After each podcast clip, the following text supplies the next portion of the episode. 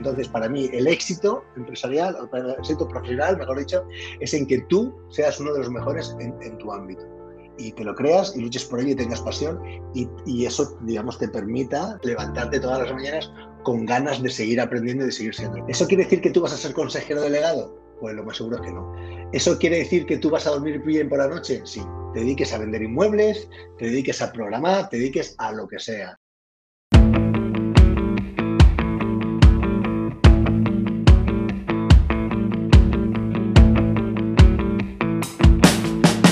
Bienvenidos a Vertical, un podcast sobre profesionales, emprendedores, idealistas y las historias detrás de las personas que han conseguido éxito en sus campos. Soy Jaime Lozano y en el episodio de hoy acompañaremos a Jorge Martínez Arroyo, actual fundador de un Venture Capital e inversor Business Angel, ex director de estrategia y transformación de uno de los bancos más grandes del mundo y ex de las consultoras McKinsey y Accenture. Jorge también es profesor de marketing digital y experiencia de cliente en varias escuelas de negocios ponente en diferentes foros digitales y muchas, muchas cosas más. Todo ello basado en su pensamiento estratégico, su alma emprendedora y su obsesión por poner el foco en el cliente.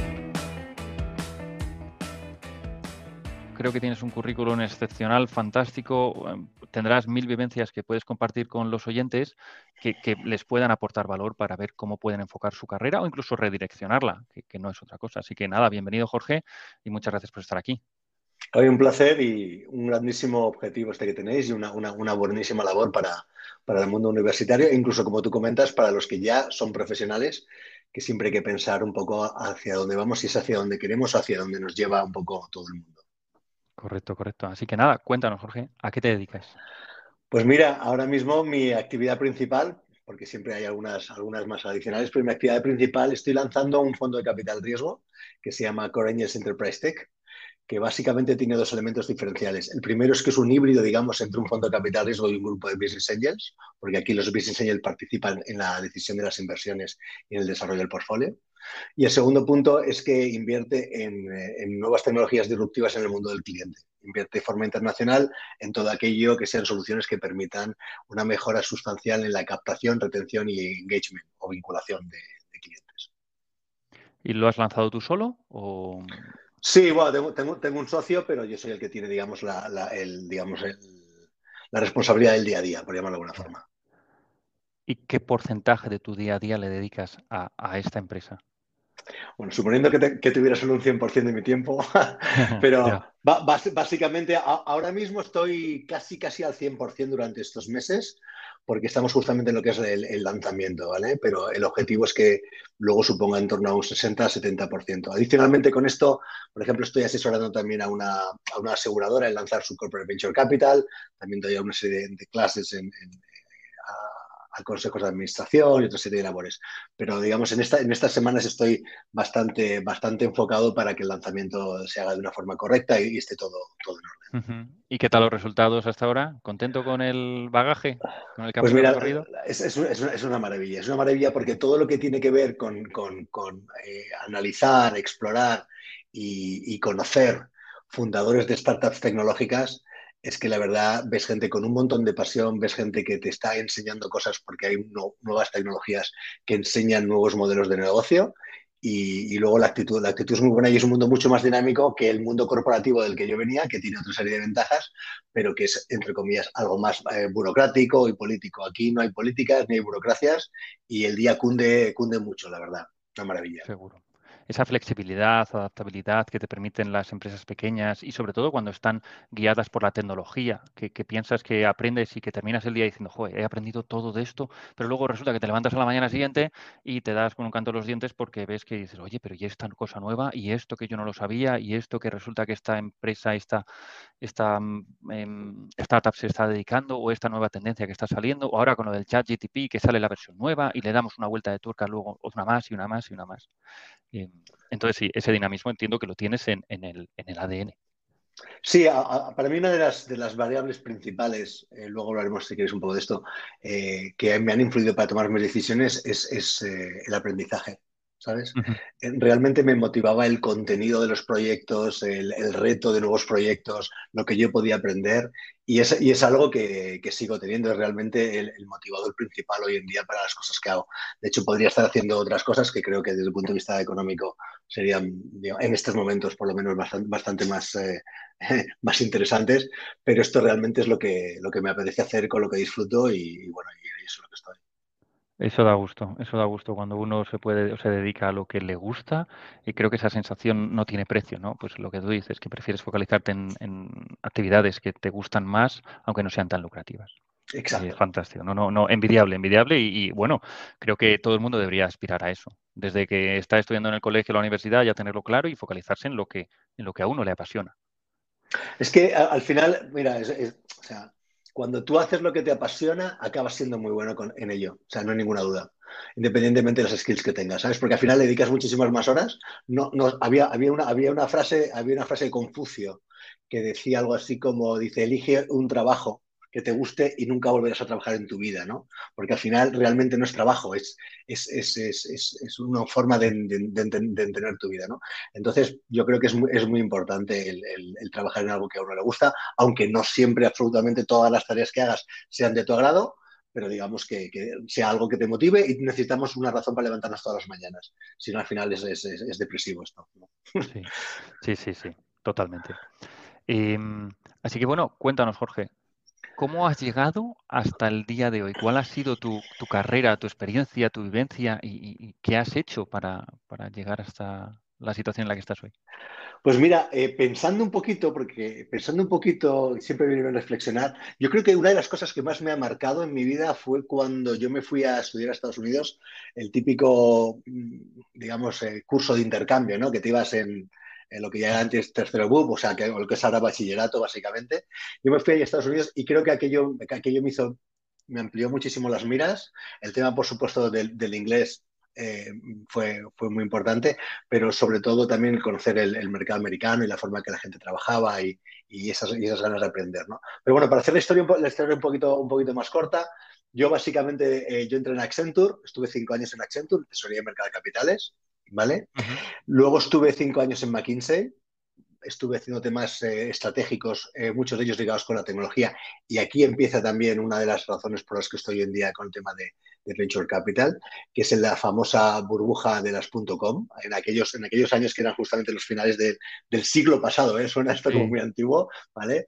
Pues ahí en los años, los años de 98, 99 y 2000, pues em, empecé dentro de, McKinsey a lanzar un montón, digamos, de proyectos de, lo, que eran, de lo que eran las startups de Internet de entonces. Y aquello se me metió en el, en el cuerpo. Yo hacía como de interim CEO y, bueno, me dedicaba a lanzar compañías y la verdad es que era, me disfrutaba, disfrutaba mucho.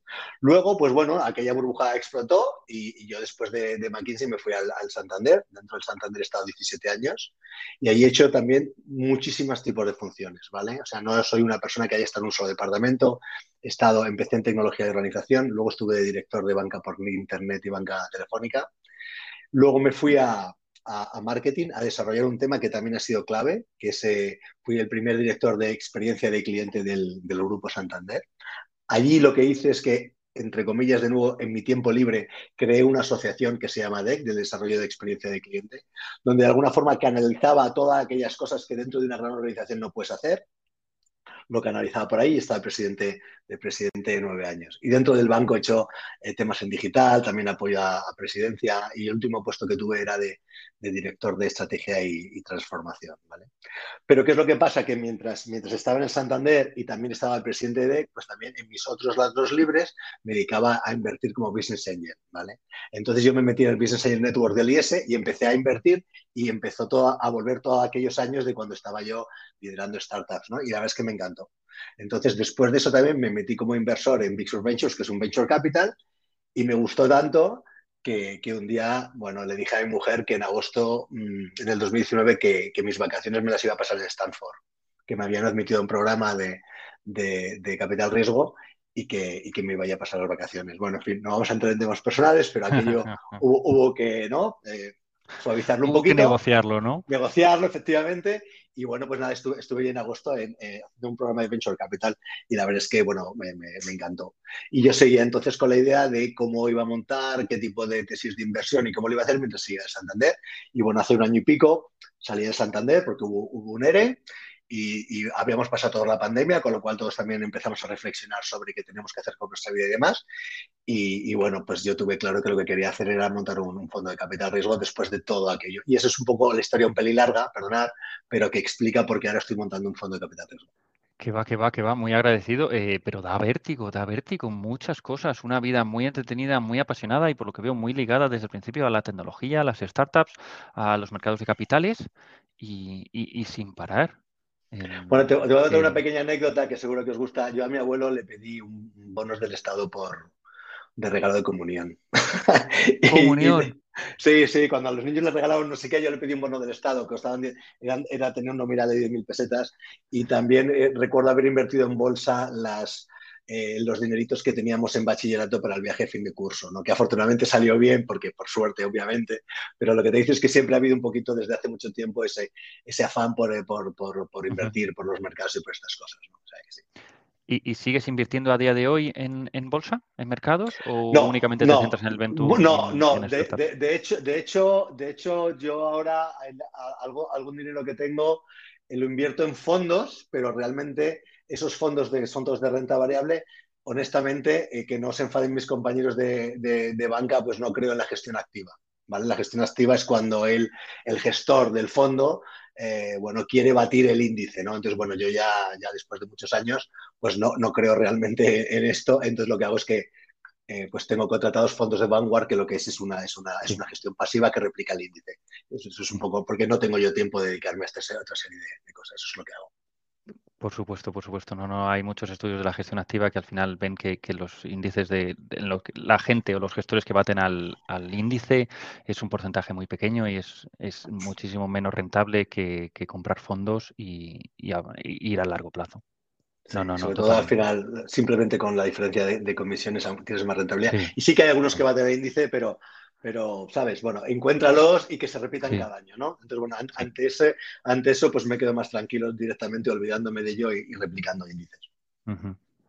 Eh, bueno, pues si nos remontamos a lo que has dicho, ¿no? De la, de la burbuja del, del, siglo pasado, en la época en la que estabas en Accenture y en McKinsey, eh, ¿qué recuerdas de esos días? ¿Qué es lo que te aportó a ti la experiencia, por ejemplo, en, en Accenture? Aunque entiendo que, hay que remontar la vista atrás, pero... No, pero vamos, sigo teniendo amigos de aquel entonces, o sea que me acuerdo perfectamente. De todas las horas juntos, ¿no? Todas las horas trabajadas y todos los proyectos eh, implementados. Y, las noches tomando pizza y eso, o sea, que ahí.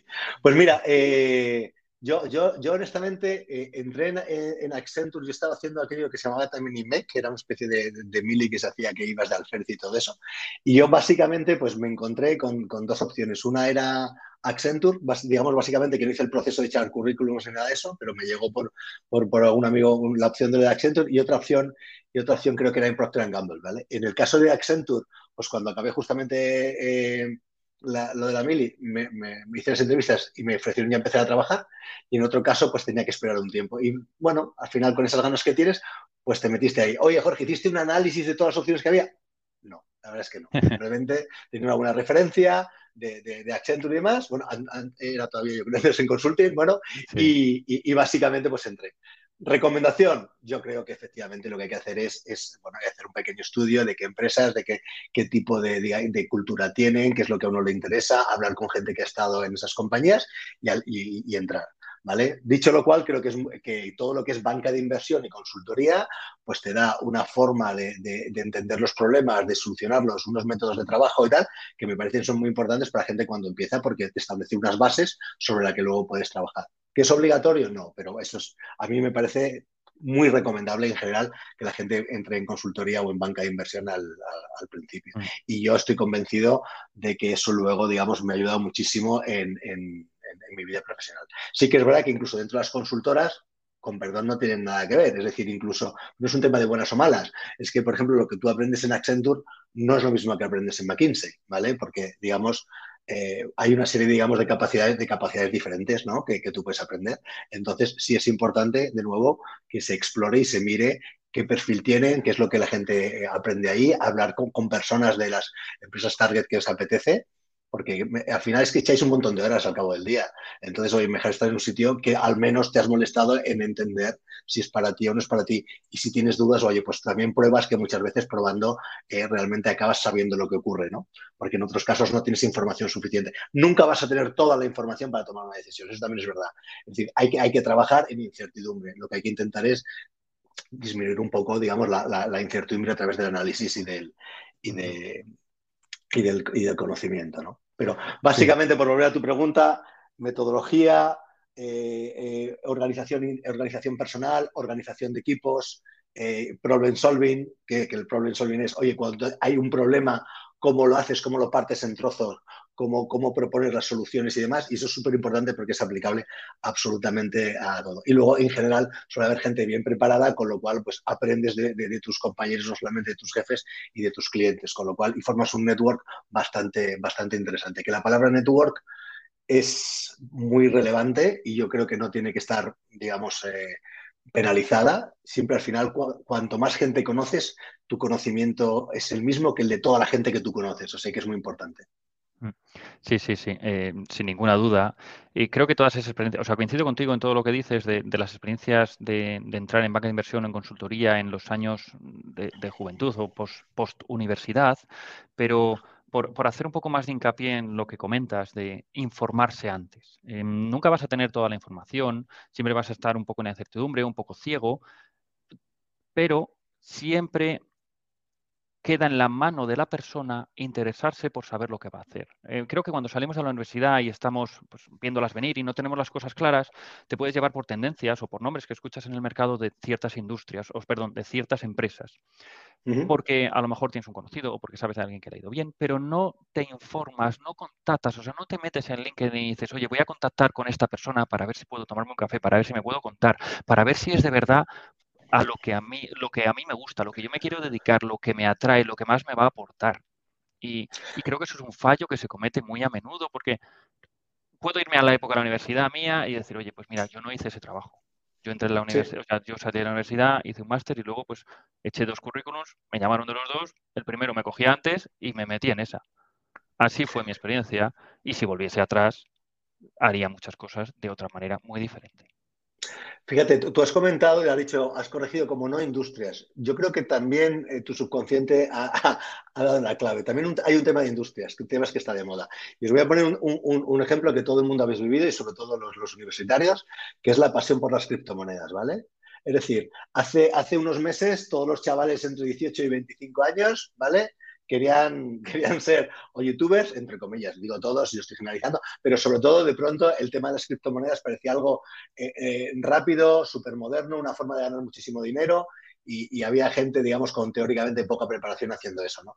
Entonces, esa industria de pronto tuvo un, tuvo un, un atractivo muy importante y hizo que, la gente simplemente se dejara llevar. Entonces es importante que uno no se deje llevar y que, que analice tanto las industrias como, como, las empresas. Y independientemente de LinkedIn, yo estoy convencido que, que, todos tenemos familiares y amigos y tal que están en diferentes, eh, en diferentes. De la misma forma que ocurrió con la universidad, ¿no? O sea, dices, oye, ¿tú por qué fuiste a tal universidad? Pues muchas veces porque o tu padre eligió o porque era la que tenías cerca o porque era la que se suponía que alguien como tú iba a ir. Entonces, al final, esta sociedad nos lleva, ¿no? Igual que antiguamente tenías que, se suponía que tenías que tener una novia, tenías que casarte, tenías que tener hijos, y a la gente parecía como que, que, bueno, que se me está pasando el momento, y la sociedad te iba empujando a eso, que es un poco ridículo. Pues aquí igual, no. Se supone que una persona de tu perfil y de tu tal tiene que ir a una de estas dos, dos universidades. Pues, ¿y por qué? Y se supone que uno tal tiene que entrar en este tipo de compañías. Pues, ¿y, por qué? Es que a lo mejor a ti te gusta, eh, digamos, trabajar un montón de horas, pero estar en un ambiente muchísimo más, más libre y, menos regulado, entre comillas, y te quieres meter en una startup. O si lo que te apetece es eh, aprender del mundo corporativo, pues entonces efectivamente te puedes meter o en una corporación o te puedes meter en una consultora. Pero dentro de las consultoras, de nuevo, hay culturas de trabajo muy diferentes y hay temáticas muy diferentes. Entonces, creo que la labor, además, hoy en día, con la capacidad que hay de analizar información, es, eh, no podemos estar estudiando una carrera cuatro o cinco años y luego no invertir dos semanas en ver en, qué, a, qué empresa vamos a trabajar. Sí, sí, coincido, coincido. Eh, es, un, es un pecado hacer eso a día de hoy. Y, ligándolo con lo que estás comentando, ¿no? De, la, universidad, de, que vas allí porque fue tu padre, o hay gente que incluso estudia Derecho porque su padre estudió Derecho, que es un pecado incluso más grande. O, porque pues su padre no quiso estudiar Derecho. Y a lo ah, mejor también. la contraria. También, también. O el padre que no pudo y entonces se lo recomienda al hijo porque va a tener una vida más segura. Entonces son, son ese tipo de reglas no escritas a las que como sociedad al final nos acabamos ajustando. Y, hasta que llega una persona que dice, no, no, mira, yo quiero hacer esto y me da igual lo que piense el de enfrente, me da igual lo que piense mi padre, porque esto es a lo que yo me quiero dedicar. Y tengo una vida laboral muy larga, pero sé lo que quiero hacer, pues similar a lo que has comentado tú con tu experiencia, ¿no? Que con nueve años en tu comunión le pediste a tu abuelo que de regalo fuese un bono del Estado. Bueno, pues, pues de, ese, de, de ese espíritu hablo y de intentar ligar tu pasión con tu trabajo. Independientemente que, de nuevo, alguien dirá, ay, pues es que yo no sé lo que quiero hacer. Oye, pues no pasa nada. Dentro de que no sabes lo que quieres hacer, está claro que hay cosas que te gustan más o te gustan menos. Y está claro que también a veces para que sepas si algo te guste o no tienes que probarlo, con lo cual tampoco tiene que haber un pánico al error, porque realmente cuando tú trabajas en algo, siempre te acaba valiendo para algo. ¿eh? O sea, también es cierto. Es decir, muchas veces es, eh, yo, yo he hecho cosas y cursos y historias que las he hecho simplemente porque me apetecía hacerlos y luego un día me he dado cuenta que me han valido de algo. O sea, no, la historia típica de Steve Jobs cuando de pronto está ahí en la Universidad de Stanford y se dedica a hacer a estudiar caligrafía de no sé qué, ¿no? Una, una fricada tremenda. Y luego eso fue lo que realmente le inspiró para, para cómo hacer determinados diseños. Con lo cual, tampoco tengáis miedo al fracaso. Eh, fracasar, ¿no? Tú te metes en un sitio, empiezas a trabajar y, oye, si ves que no te ha cuadrado porque no es lo que tú creías, pero al menos que no sea porque no lo has trabajado previamente. Claro, porque todo suma, todo suma y luego nunca. Totalmente, totalmente.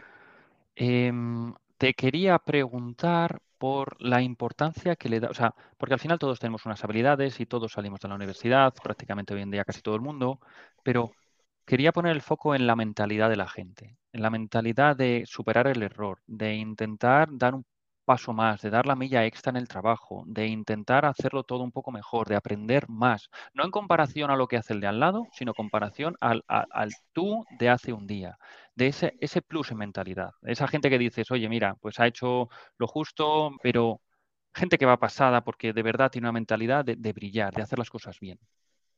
Es que, ¿Cómo de importante consideras eso en, una carrera laboral?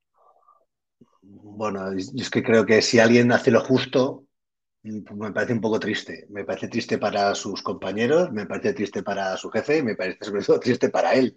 Porque si estás ahí viendo lo que es lo justito y, de pronto se te cae el lápiz justo en el momento, básicamente tú estás ahí simplemente para ganar un salario y no estás mínimamente eh, motivado, ni vinculado, ni nada. Entonces me parece muy triste para, para, para, para ti mismo y para todos los, eh, los, los stakeholders. ¿no? O sea, el, el, poner, el ponerle ganas a las cosas, el tener curiosidad intelectual por aprender, el el, proponer cosas, la pasión por crear, pero crear puede ser crear un documento, o sea, no estamos ahora aquí hablando de la Sagrada Familia, ¿sabes? Creas un documento o tienes una idea y la escribes en un memo y la presentas, eh, diseñas un slide de PowerPoint, de nuevo, no hay que...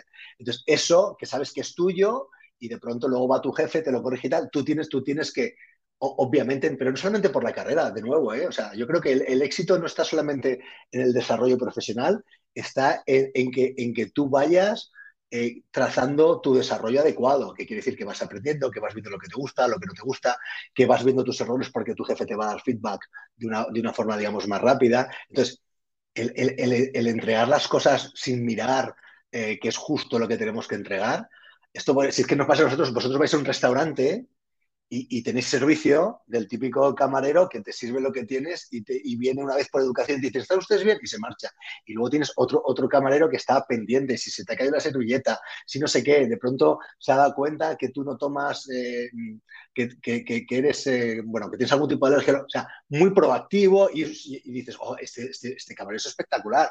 Bueno, pues este camarero es espectacular porque realmente le gusta lo que hace y porque da esa última milla. Entonces, esa última milla no es la esa última milla, imaginaros que es un, vamos a, vamos a cifrarlo, ¿vale? Imaginaros que es un 20% del, del trabajo, ¿no? Oye, yo voy a darle un 20% más.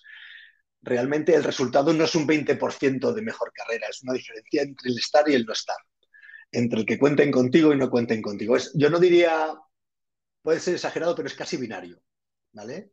Ese 20% más te puede decir entre el estar para que tu jefe la siguiente se acuerde de ti o no se acuerde de ti, en que cuando hay un headhunter o alguien, digamos, lo sepa o no lo sepa, eh, que, tú haces esas cosas, que tú destacas o no destacas. Con lo cual, un 20% más de trabajo, de pasión, puede ser la diferencia entre, entre realmente tener un buen desarrollo y no tenerlo. No hace falta trabajar el doble de horas, ¿vale? Y tampoco es un tema de horas, es un tema, como comentabas, Jaime, de, actitud. Es un tema de, de actitud, totalmente.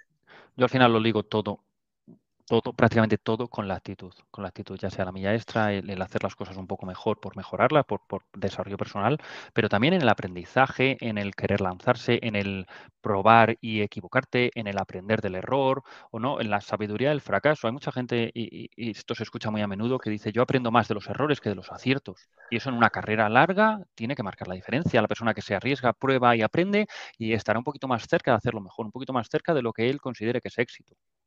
Mira, una reflexión que tuve yo cuando estaba en el Santander, porque claro, yo muchas veces decía, a ver, ¿qué es lo que tengo que hacer yo ¿no? para, seguir hacia arriba y tal? Porque yo soy una persona ambiciosa profesionalmente, ¿no?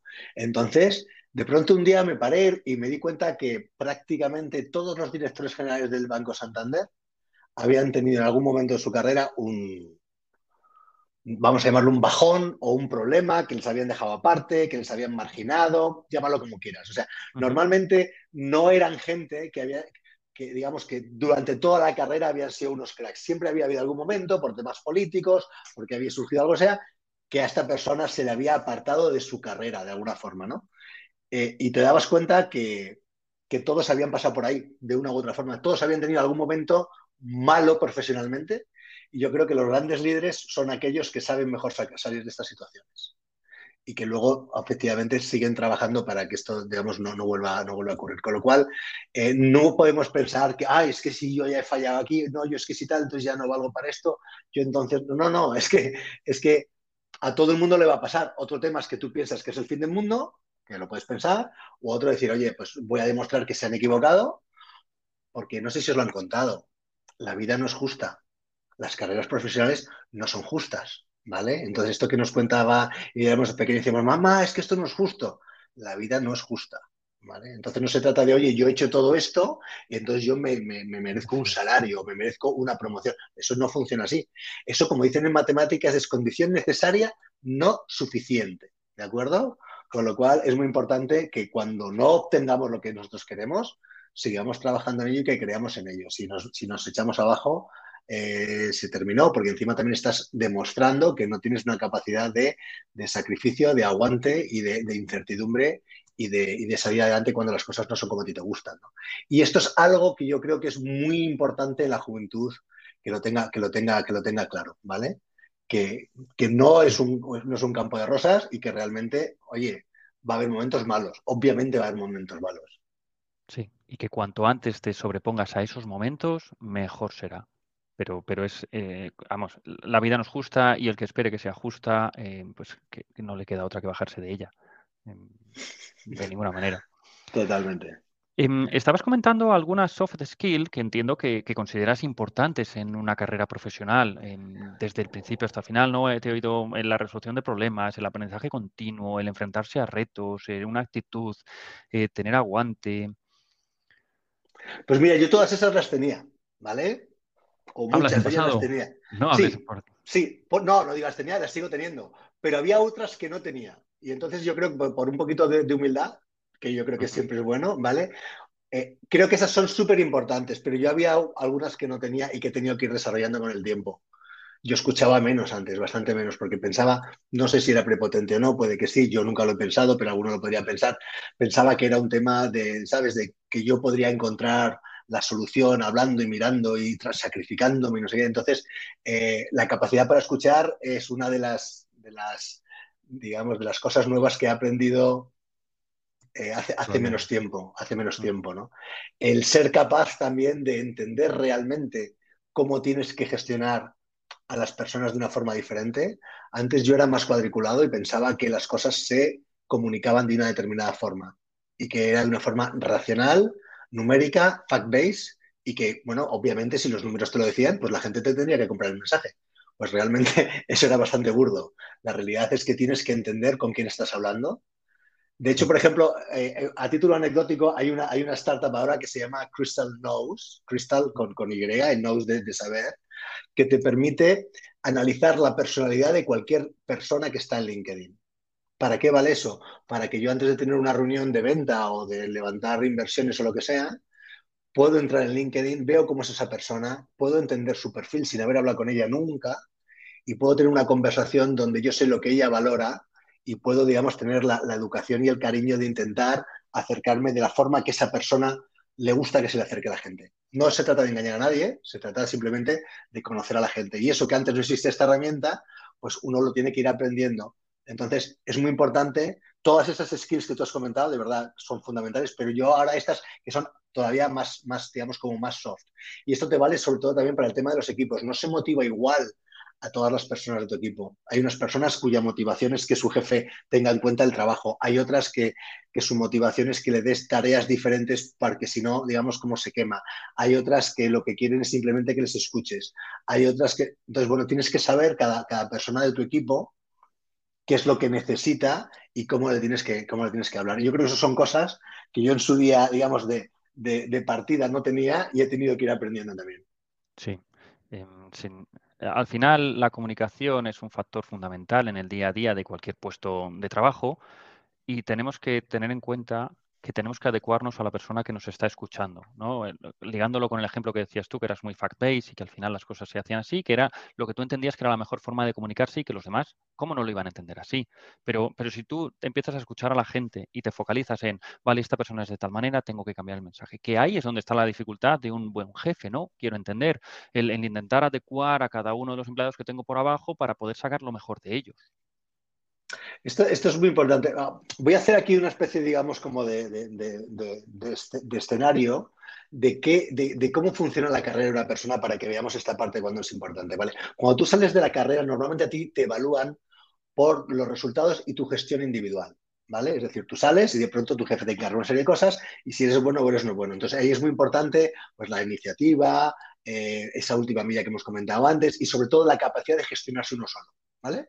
Entonces, si tú haces eso bien, te promocionan. Pero luego llega el momento que la otra variable que empieza a jugar ya no es cuánto bueno eres tú y cuánto bien te gestionas, sino cómo gestionas a los demás y cómo eres capaz de sacar de un grupo de personas lo mejor. Entonces tú puedes ser, digamos, un, buen, un buenísimo vendedor, pero puedes ser muy mal director de ventas. Entonces aquí es sobre todo eh, la, lo que hemos comentado la comunicación en la, en la etapa 1 vale para que lo que tú has averiguado y tú has contado y, has, y, has, construido, seas capaz, capaz de comunicárselo a un jefe que solamente tiene 30 segundos para escucharte y que a lo mejor es distinto del mismo jefe que tuviste seis meses antes, pero luego en la siguiente etapa, que es cuando te evalúan a ti por cómo eres capaz de gestionar un grupo y tener resultados, aquí ya no solamente tienes que hacer ese upward feedback, no hacia arriba, sino que tienes que gestionar todo esto. Y luego cuando ya sigues todavía evolucionando, esa capa de gente que tienes debajo es mayor y luego también los stakeholders que tienes son más variados. Ya no solamente tu jefe, sino es tienes dependencia funcional de otro, hay otro día que te toca contarlo en comité de dirección, hay otro día que hay un tema de accionistas, hay proveedores, entonces todo esto, digamos, tu, tu, ecosistema se empieza, se empieza a complicar y, y te das cuenta que de ti, de ti, de ti, solo de ti dependen un, yo qué sé, un 5% de las cosas. El otro 95% depende de cómo puedes hacer tú que esa maquinaria, que ese ecosistema que tienes tú funcione. ¿vale? Y por eso es muy importante esto que estamos hablando ahora mismo. Sí, que, no, es, no es influenciar, pero sí es saber colaborar para llegar al objetivo común. Totalmente. Em, ligándolo con lo que estamos diciendo de los jefes, ¿qué hace bueno a un jefe? Aparte de que se adecue su mensaje a, lo que tú necesitas como subordinado, ¿qué hace bueno al jefe? ¿Qué, destaca, ¿Qué cualidades tiene que tener un jefe para destacar? Bueno, mira, voy a, aprovechar también y comentarte otra cosa, que yo creo que es una cosa, una decisión que va sobre el tema del jefe. Mira, yo como te comentaba antes, casi todas mis, decisiones de cambiar de, trabajo o de tal, venían, venían por, venían por, eh, como decía, por el contenido, ¿no? Por aprender y todo ese tipo de cosas, ¿vale? Sin, embargo, lo que me he dado cuenta es que no tenía normalmente en cuenta quién iba a ser mi jefe. Y eso me parece que es un error muy grande. Es decir, cuando tú vas a elegir un trabajo, o vas dentro de una propia compañía o, dentro, o dentro, de, o dentro de, otro sitio, ¿vale? O cambiarte, eh, el jefe va a ser la variable más importante que vas a tener. De hecho, la razón por la cual la mayoría de la gente deja un puesto de trabajo es por su jefe. ¿Vale? Con lo cual también debería ser la razón por la cual la mayoría de la gente debería optar a un puesto. Dicho, Dicho, dicho esto, yo creo que ser jefe no es fácil, igual que no, yo qué sé, que, no ser padre o otras cosas que se supone que se nos dan por, digamos, por efecto.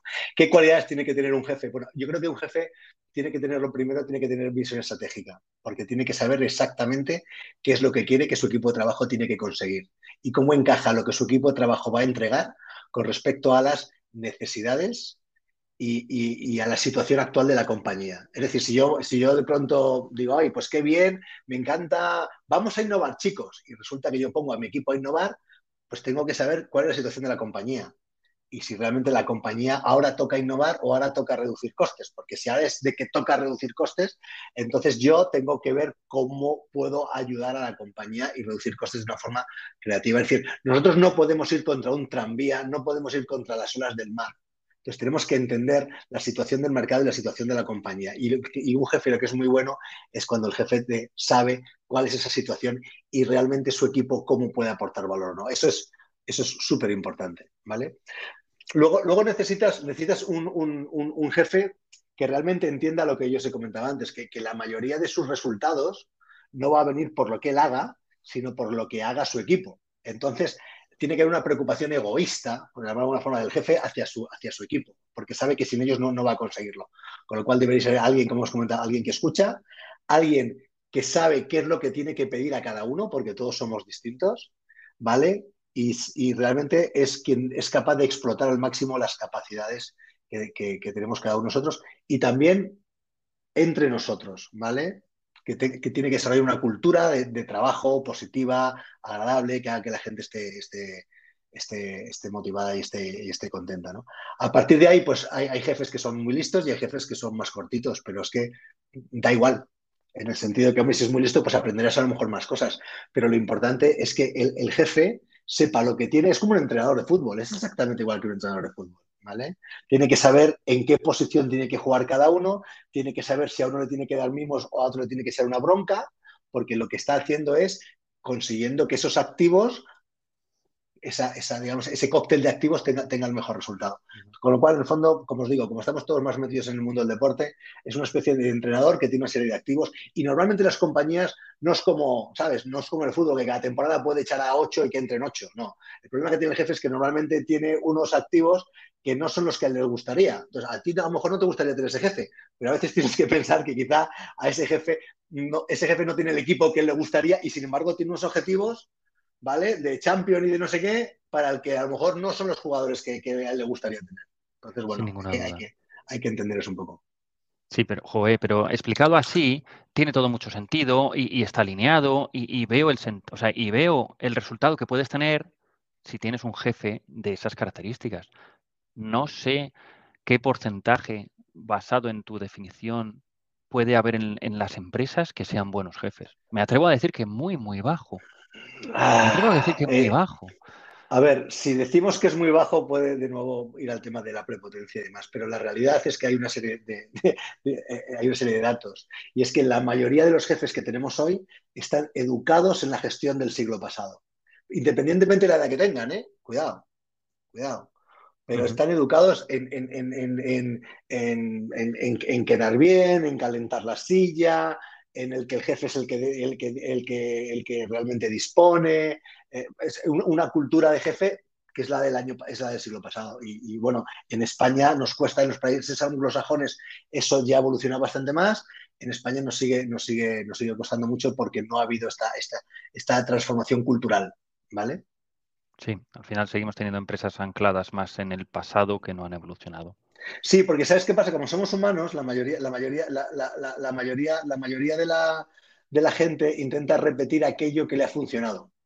Pero claro, eh, vamos a ver, te voy a poner un ejemplo muy claro. Si yo, por ejemplo, a mí mi jefe me dice, no, hay que ser súper eh, generoso con, con, hay que ser súper generoso con, los compañeros y, hay que ser, no sé, pues lo que quieras, ¿no? Hay, hay que, hay que ser eh, muy directo en los mensajes, hay que tratar muy bien al cliente te dice eso, pero luego te das cuenta tú que, que tu jefe promociona al tipo que es un, que es un listillo y que vende a las viejas eh, las tarjetas de crédito sin que se enteren, ¿vale? Entonces, tú de pronto, te lo estoy poniendo un poco exagerado, ¿no? Pero entonces tú dices, oye, Aquí lo que yo me estoy dando cuenta es que realmente el que sube es el que es un pirata, ¿vale? Entonces, entonces por mucho que diga el jefe en las salas y no sé qué, eh, lo que está es una cultura de piratas. Entonces tú coges tu cultura de pirata y como con tu cultura de pirata te ha ido bien, cuando llegas arriba sigues con tu cultura de pirata, que es la que te dado el resultado. Y el de abajo, aunque tenga 25 años, bebe la misma cultura de pirata. Claro, es lo que mama. Entonces, sí.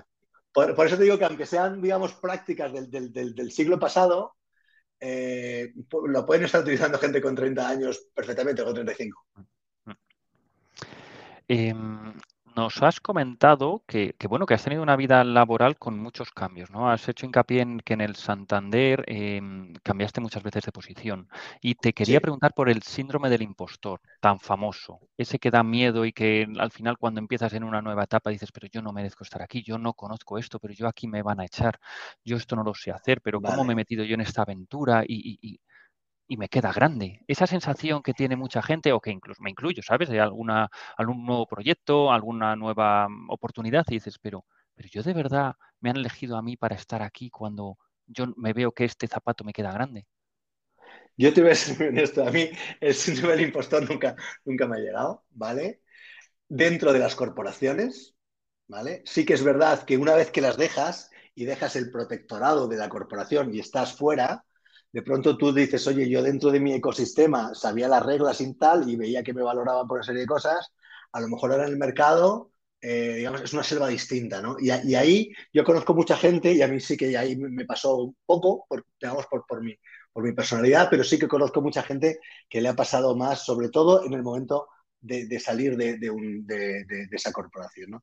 A ver, eh, nosotros al principio, cuando a ti te contratan, te contratan normalmente por el potencial. ¿Vale? Con lo cual, oye, pues si tu jefe cree que tú puedes hacerlo, pues oye, y es un tío más listo que tú, lleva más tiempo, por lo menos que oye, pues, pues tendrá razón, ¿no? llega, un momento, llega un momento en el que cuando tú vas viendo que eres capaz de hacer diferentes cosas y que te van mandando cosas y te las vas haciendo bien, pues dices, oye, ¿por qué no voy a poder saber hacer esta cosa nueva? Es un poco, digamos, mi, mi mi, racional, ¿vale? Entonces, el síndrome del impostor yo lo veo más, fíjate, en vez de alguien que va cambiando cada tres o cuatro años de función, lo veo quizá más, pero no sé, es una opinión personal, alguien que lleva mucho tiempo en una única función y ha llegado a ser marajá de tal, de, de determinada función, y dices, ahora tengo que hacer otra cosa. Pues no sé yo si sabré hacerla, porque yo llevo 15 años haciendo esto, ¿no? Pero creo que lo del síndrome del impostor debería durar solamente unos pocos días. Eh, pues sí, sí, sí, que al final la gente que lleva toda su vida en una haciendo una cosa le cambias y, su adaptabilidad es más, es, más lenta y, también tendrá más dudas. Em, más cosas te quería preguntar, a ver si nos podías comentar. Los mentores. ¿Tú has tenido alguna persona en tu carrera que has considerado tu mentor, al que acudías cuando tenías alguna duda, alguna decisión importante que tomar con relación a tu carrera, que te aconsejaba y te guiaba? ¿O Mira, yo he tenido... No, es súper importante este rol, súper importante. A ver, eh, yo he tenido algunas personas que yo tenía confianza como para contrastar con ellos temas. No era, digamos, con solo una, sí que hay, ha habido algunas que, que que han podido influir más o menos, pero también he tenido la suerte, y en este caso sí, de, que, de ser yo mentor de otras personas que me lo han pedido, ¿vale? Y me parece magnífico por los dos lados. Yo, de, las cosas que, que, me siento, digamos, más, más contento y más orgulloso el haber podido ayudar a estas personas, porque además luego te ayudan, te ayudan a ti también, ¿vale? Esto es lo típico de que cuanto más generoso estés tú, más recibes. Aquí yo, yo diría un par de mensajes. No, normalmente nadie te va a decir que no. Es decir, si tú mañana dices, oye, mm, me gustaría que me aconsejara sobre un tema, de verdad es que hay que ser muy mala persona para que no te hagan ni caso. Es decir, si lo planteas así, lo planteas bien lo planteas con humildad, se lo plantees a quien se lo plantees, en el 95% de los casos te va a decir, oye, sí, vente aquí un día y, lo hablas conmigo. Entonces, no tenemos que tener miedo a, pedirlo o a preguntarlo. Y a muchos, como le pasó a mí, le va a encantar que alguien de pronto te diga un día, oye, ¿a te importaría ser mentor? Y digo, oye, pues encantado, oye, pues fenomenal, a ver, cuéntame. Muchas veces en algunas empresas establecen, hay estos roles, digamos, eh, oficiales, ¿no? Que cuando alguien entra en el onboarding, pues, oye, tu mentor es no sé quién, pero luego, si eso no ocurre o si lo que ocurre realmente no te llena, pues yo, yo animaría a que todo el mundo busquemos nuestros mentores, eh, sí, además incluso si es plural, mejor, no solamente una persona, ¿no? y básicamente le dices, oye, me gustaría ir a tomar un café porque, y entonces yo es como lo he hecho, oye, mira, quiero tomar un café contigo porque no sé si marcharme del banco, ¿no? Unas épocas en mi vida. O quiero tomar un café contigo porque no sé, o porque te quiero preguntar un tema que quiero saber lo que opinas y luego ya, ya le contaba lo que sea, ¿no? Oye, mira, me han ofrecido este tema, pero no lo tengo claro. Y entonces, o sea, es súper importante. Acordaros lo que os he dicho. O sea, uno sabe, que eso es una frase de amigo mío, uno sabe todo lo que saben todas las personas que conocen. Con lo cual, si tú conoces mucha gente en tu organización, sabes mucho más. Entonces, lo que tienes que hacer es preguntarle a, esos. Entonces, si tú hay cosas que no sabes, pues pregunta a aquellos que conoces. Obviamente es así. Hay que preguntar. Yo también, otro tema que, por ejemplo, recuerdo cuando, cuando empezaba mi carrera, pensaba que hacer preguntas, eh, que hacer preguntas, determinadas preguntas en una reunión, eh, si que era que no me había enterado de algo o que no había entendido algo, eh, menos cabía mi, digamos, mi, mi purito profesional, ¿no? ¿Cómo voy a decir, perdón, que no me he enterado, ¿no? Y bueno, luego descubrí, luego descubrí que, es, es un arma espectacular, porque a veces la gente no sabe si lo preguntas porque no te has enterado o porque realmente hay algo que no han contado. O Entonces, cuando tú dices, perdona, perdona un segundito, es que no lo he entendido bien. Entonces la gente dice, bueno, bueno, bueno, espérate. Entonces, eh, igual, cuando tú hay algo que no sabes, pregunta, siempre tienes que preguntar, pregunta. El, que no pregunta no, no aprende, fundamental preguntar. Eh, sin ninguna duda, y creo que hay mucha gente en la que yo, por supuesto, me incluyo de vez en cuando, en la que no, no pregunto porque van a ver que, no me he enterado, que van a pensar que, no sé, que burrada, que soy tonto, o que no está prestando atención, o que mm, voy a molestar, que esa también es mucha, ¿no? No solo ligado con las preguntas en las reuniones, sino con lo que has comentado antes, que es muy interesante, porque dices que hay que hacerlo, lo de los mentores, cómo hacerlo, ejemplos de cómo lo has hecho tú, y, eso es súper valioso. Em, creo que hay mucha gente que no lo hace porque piensa, no, si me van a decir que no, si yo, ¿quién soy yo? ¿Cómo voy a contactar yo con esta persona y me va a dedicar a mí? No, pues mira, no se lo pregunto. Aquí un tema muy importante, hay una frase que a mí me dijeron que Kissinger, luego la busco en internet y no, no, no parece que es de Kissinger, no sé de quién es, pero que yo utilizo mucho, que es que tienes que hacer las preguntas cuando sabes las respuestas, ¿vale?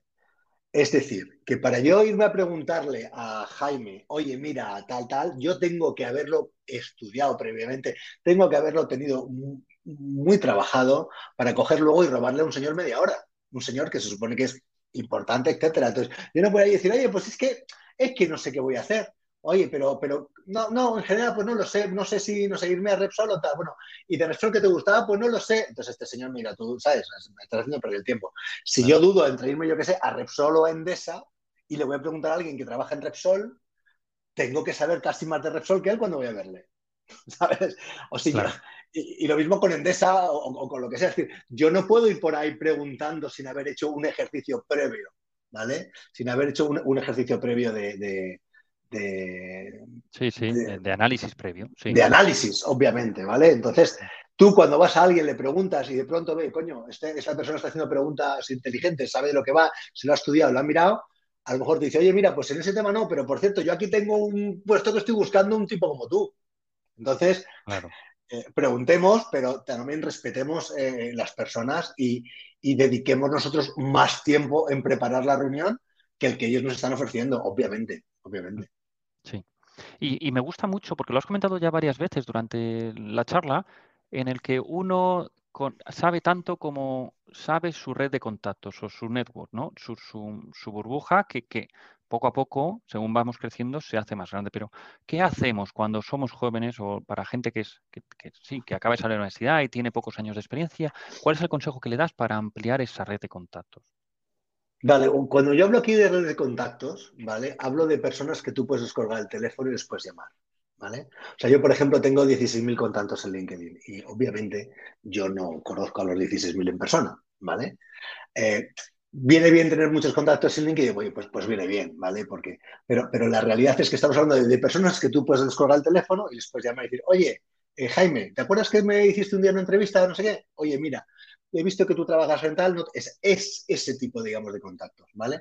Entonces, pues eh, hay muchísimas iniciativas y muchísimas actividades que yo, por ejemplo, uno de los, uno de los eh, de las fuentes en las que yo tengo a los becarios ahora en el Fondo Capital Riesgo es una empresa que se llama Thrive, ¿vale? Thrive. Entonces, esto es, es, un grupo que ayuda a los universitarios con temas de prácticas, con cursos y con no sé cuánto, ¿vale? Entonces, me ha parecido una muy buena iniciativa, pero estoy convencido que hay muchísimas más. Entonces, eh, el, network consiste en ir encontrando, ir trabajando personas que tienen intereses comunes contigo en un determinado momento, como pueda tener yo ahora mismo contigo, Jaime, de hablar de ese tema. Entonces, es muy importante, el, network al final, como todo en la vida, se hace de muchos poquitos, ¿vale? Entonces, tú tienes que plantearte si tú, aparte de tu trabajo en tu día a día, estás haciendo más cosas. Porque muchas veces también el, trabajo nos absorbe porque queremos ser consejero delegado de, yo qué sé, ¿sabes?, de, Inditex y entonces estamos ahí, no levantamos la cabeza del ordenador y luego nos damos cuenta que hemos perdido toda una serie de años de contactos con personas que hemos dejado de ver y de conocer, ¿vale? Entonces, hay que dedicarle un tiempo, pero este sí, ¿eh? Igual que hay que dedicarle un tiempo al ejercicio físico, hay que dedicarle un tiempo al network.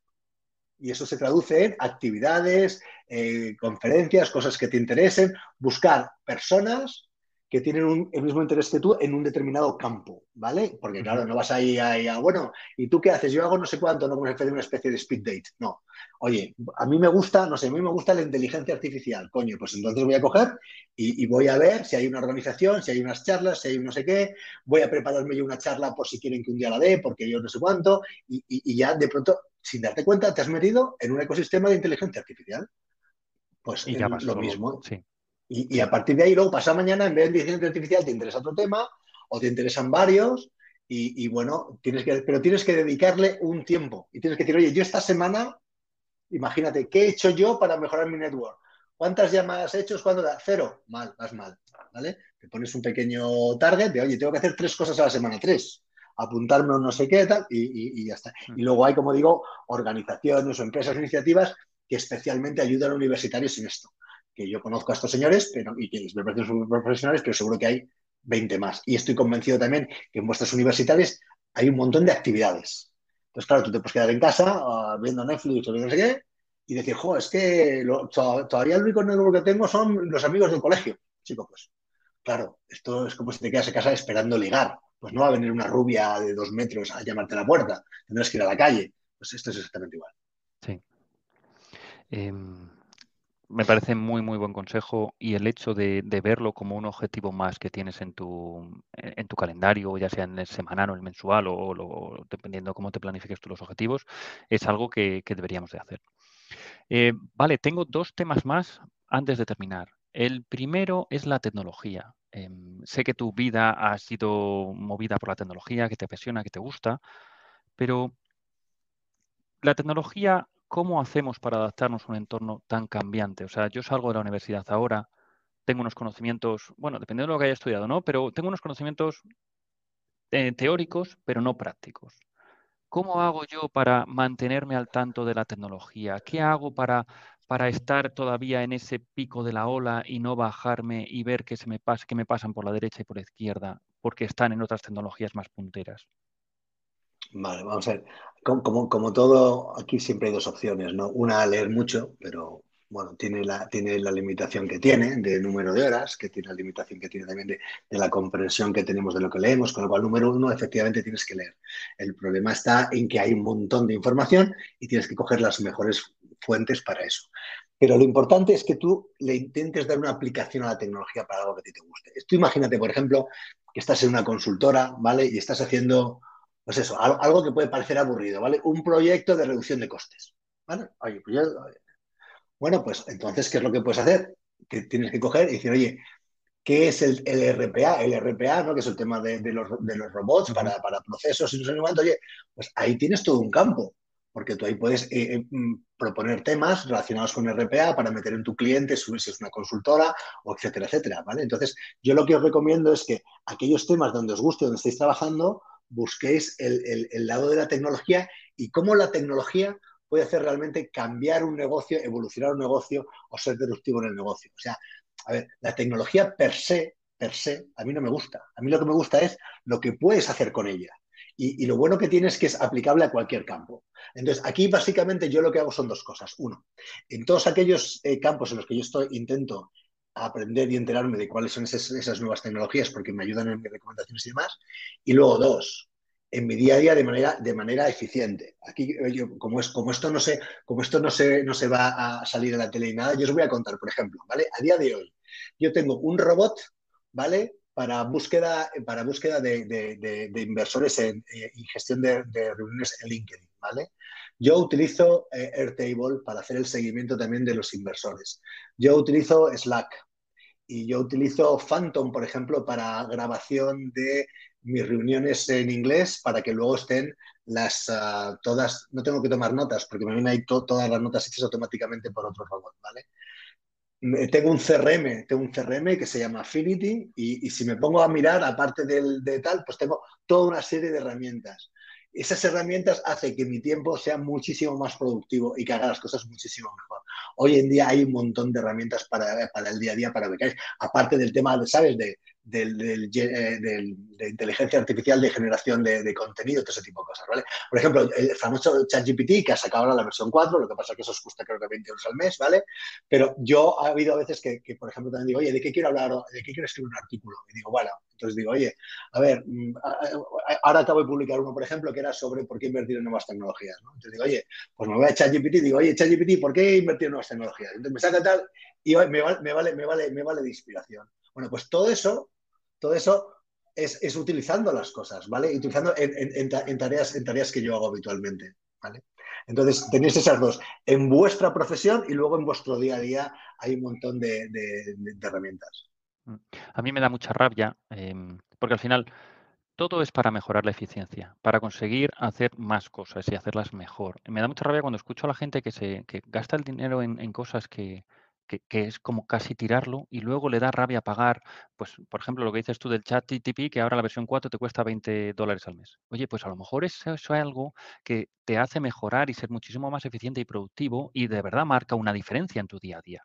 Y en el largo plazo ya ni te cuento. Creo que son esas cosas en las que poco a poco en la sociedad debería darse cuenta de que hay eh, maneras y maneras de gastarse el dinero. Jaime, totalmente de acuerdo que tienes que invertir en herramientas, tienes que invertir en herramientas. Estábamos aquí acostumbrados a que, yo qué sé, el colegio o la universidad o nuestros padres o la, o la, o, yo qué sé, o, o la corporación nos pague, nos pague el Office y bueno, pues, ah, sí, nos lo gastamos en videojuegos, pero el Office que me lo pague la compañía y entonces luego herramientas mías que me las paguen. Pues, pues, no, es igual que el tema de los cursos. Es decir, tú le puedes pedir a tu empresa que te haga un curso, pero no puedes pensar que tu formación depende solo de tu compañía. Entonces, habrá momentos que tendrás que tú invertir y otros que te dé tu compañía. Entonces, además es que hoy en día ha bajado mucho, mucho, mucho y hay herramientas bestiales en todo lo que tiene que ver con, con la gestión propia de, de, de todo, de, de, ventas, de contenidos, etcétera, etcétera, ¿no? Y, y, bueno, y si lo puedo hacer yo, me refiero, yo también cuando salí del banco, de pronto pues me encontré ahí en un mundo un poco que eso que yo tenía mis herramientas, aunque ya había usado algunas, pero tenía sobre todo las herramientas de, digamos, las que usaba en el banco, ¿no? Usaba, por ejemplo, Teams, pues yo odio el Teams, ¿vale? Entonces yo, uso Zoom porque Teams me parece horrible, ¿no? Entonces, bueno, todo, eso ha, hecho un proceso de ir mejorando a través de, todo este tipo de, herramientas que hace que yo sea mucho más productivo. Muy interesante todo eso y, es, animar a la gente a que lo haga. Vale, eh, para cerrar, una pregunta muy genérica para conocerte un poco más. ¿Qué es para ti el éxito profesional? Bueno, eso ha variado con el tiempo. Ya, claro, claro. Eso, claro. eso, eh, mira, para mí el, el éxito profesional eh, consiste en que seas de los mejores en hacer lo que tú haces y que disfrutes con ello. ¿vale? ¿Eso quiere decir que tú vas a ser consejero delegado? Pues, pues lo más seguro es que no. ¿vale? ¿Eso quiere decir que tú vas a dormir bien por la noche? Sí porque eres una persona que, como dicen las reales ordenanzas, vas a tener la íntima satisfacción del deber cumplido. Tú sabes que has hecho todo lo que has podido y eres un tipo, sabes que eres el mejor y el, que más sabe de lo tuyo. A partir de ahí, el, el, resto, de cargos, tal, no sé qué vendrá. Y si no viene porque hemos dicho antes que la vida nos gusta, pues tú claramente serás más feliz y realmente serás una persona de referencia en tu mundo. Te dediques a vender inmuebles, te dediques a programar, te dediques a lo que sea. Entonces, para mí, el éxito empresarial, el éxito profesional, mejor dicho, es en que tú seas uno de los mejores en, tu ámbito. Y te lo creas y luches por ello y tengas pasión y, y, eso, digamos, te permita, te permita, como digo, que decía yo antes, levantarte todas las mañanas con ganas de seguir aprendiendo y de seguir siéndolo el resto de las cosas no va a depender de ti. Entonces, ¿para qué no vamos a decir que, el éxito profesional es el que gana más de X o el éxito profesional es aquel que tiene un puesto que no sé qué? Pues, eh, pues no. De hecho, luego veis mucha gente de este tipo que cuando, por ejemplo, yo sé, socios de consultoras que han ganado un montón de dinero y tal, y cuando termina la consultoría, eh, como que no saben qué hacer porque ellos necesitan una marca detrás que les diga lo importante que es y no tienen marca, no son nadie. Entonces, al final, vosotros no sois lo que pone en vuestra tarjeta. Eso es muy importante también. Es decir, eh, tú no eres el director de no sé cuándo, no, tú eres Jaime Lozano, ¿vale? Y eres Jaime y eres una persona y que eres un crack y eres no sé qué. En lo que tú haces. Ahora mismo tendrás el puesto de director, pero normalmente todos tendemos a pensar que somos lo que pone en nuestra tarjeta. Si tú vas mañana a una cena y de pronto la novia de tu amigo te dice, ¿y tú qué haces? Tú dices, yo soy director de no sé qué. O yo soy analista en no sé dónde, ¿vale? Sí, es el apellido, sí. Claro, porque es lo que, lo que conforma, se supone, tu posicionamiento y quién eres, pero realmente, oye, pues tú que eres, oye, pues yo, yo soy un financiero, yo soy un tal, y, bueno, y ahora, claro, estoy en, no sé qué sitio trabajando tal, pero tú eres financiero, o tú eres, no sé, pues eres un consultor, me da igual, o tú eres eh, programador, o tú eres director de innovación, o tú eres, aunque luego tu tarjeta diga, yo qué sé, Lo, que diga, porque las tarjetas cambian, ¿vale? Y lo que tú has hecho y lo que tú has conseguido, eso, es, eso, está, eso está ahí. Eso es tu marca personal y es lo que te acompaña para siempre. eso, no te lo quitan. En base a esta, no, bueno, no. En base a esa reflexión que acabas de decir, para terminar, de tu éxito, del éxito que tú has conseguido, ¿cuánto dirías que es debido a la suerte y cuánto es debido al trabajo duro? Yo no creo en la suerte. O sea, 100% trabajo duro. No, no, pero, pero, pero no, no, no, yo creo que hay otras variables aparte del trabajo duro, ¿vale? O sea, yo creo, yo, o sea, lo, porque por ejemplo, cuando tú, de nuevo el ejemplo que os he puesto antes, tú puedes estar trabajando como una bestia en tu casa o en tal, tal, pero si no levantas la cabeza, si no conoces a nadie, si no te ven, si no sabes comunicar, si no es tal, ¿sabes? Eh, no, vale nada eso, ¿vale? Pero no, lo que te quiero decir es que, que, que, la, suerte, la suerte yo, yo, creo que no existe. De pronto dices, joder, fíjate, Pepito, macho, que el tío era un perro, que se iba siempre de copas y ahora es, yo qué sé, ¿sabes? Director general del no sé qué. Bueno, pues es que a lo mejor ese tío tiene una capacidad que tú no has tenido, que es que ha sabido entender qué es lo que le hacía falta, yo qué sé, a Inditex y un día aprovechó que sabía que había una cena y que estaba el director de no sé qué Inditex y con un par de... ¿eh? se fue a verle, se lo contó y luego tuvo una reunión, se la preparó y al tío le cayó bien y ahí está. Tú, si estás en tu casa, ahí, entonces, Suerte, joder, es que, a ver, la vida lo que te presenta son oportunidades. Y hay gente que tiene oportunidades que tú no vas a tener. Pero me parece a mí que lo que hay que hacer es, primero, estar preparado para las oportunidades y, segundo, saber verlas. Saber, saber verlas, porque muchas nos pasan por delante y no las hemos visto o no le hemos querido dar el tiempo necesario para ello. Y entonces, suerte como tal, no, no, no. O sea, mm, me, encanta, me encanta, Jorge, la reflexión y la comparto 100%. Lo que pasa es que luego hay mucha gente que dice, no, este es que tuvo suerte, tuvo suerte. No, no, mira, la suerte se trabaja también. La suerte no existe tal cual. Eh, sí, a lo mejor tiene unos skills que tú no tienes, ¿vale? Claro. Incluso, como te digo, de network. No, es que, es que este fue el que fue al, al colegio con no sé quién. Bueno, pero de los 50 que había en su clase, este es el que acaba con él, los otros 49 no, ¿no? Pues algo haría este tipo para que cuando este señor ahora sido consejero delegado se acordara de su amigo del patio del colegio. Pues no lo sé, algo habrá hecho. Algo hay, algo hay. ahora, que yo, que yo veo también a gente que flipo, con perdón de la expresión, en los lugares que está, obviamente, y que, y que me he encontrado muchos mm, tuercebotas a lo largo de mi carrera que, y que otros que pensaba que estaban mucho mejor preparados no estaban ahí. Bueno, cuando ocurre eso suelo pensar que hay información que yo no tengo. Digo, aquí hay algo que se me ha escapado, hay algo que yo no sé, porque yo estoy juzgando a un señor y a otro, a una señora, y, estoy convencido que aquí hay información que no tengo. Es lo mismo, lo mismo que cuando tu jefe hace algo que tú dices, es que este tío no tiene ni idea de tal, bueno, a veces te paras y tienes que decir, aquí seguro que hay información que yo no tengo y está tomando esa decisión por algún motivo. Con lo cual creo que tenemos que ser más humildes, que es muy fácil criticar que los demás tienen suerte y que nosotros trabajamos como bestias y que no conseguimos lo que queremos. Y luego también tenemos que pensar si realmente queremos los puestos de los demás.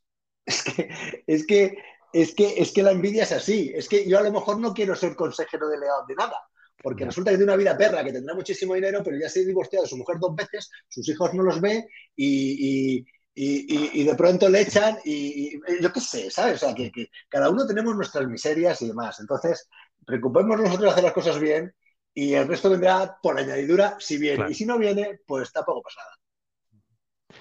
Oye, Jorge, pues eh, muchísimas gracias. Me quedo con esta última reflexión de, la suerte. Me encanta, me gusta y, y nada, eh, agradecerte mucho que hayas estado aquí con nosotros. Has añadido un montón de tips, consejos, valor que, le va a venir muy bien, muy bien a muchísima gente. Así que nada, agradecértelo y esperamos que lo hayas disfrutado, que te lo hayas pasado bien y que vuelvas cuando a ti te apetezca, que será siempre bienvenido. Muchísimas gracias y, un placer. Cualquiera que necesite cualquier cosa, pues bueno, a vuestra, disposición, ¿vale? Claro que sí. Lo pondré en las notas, cómo contactar con Jorge, su LinkedIn y datos de contacto. Nada, Jorge. perfecto. Un abrazo. Gracias. Gracias.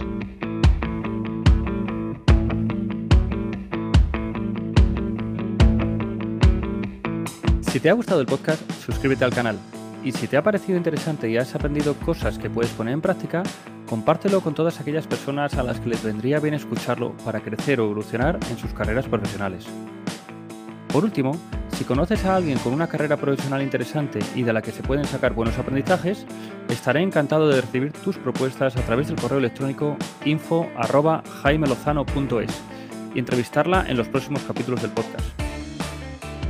Esto es todo por hoy. Espero que tengas un gran día y nos vemos pronto.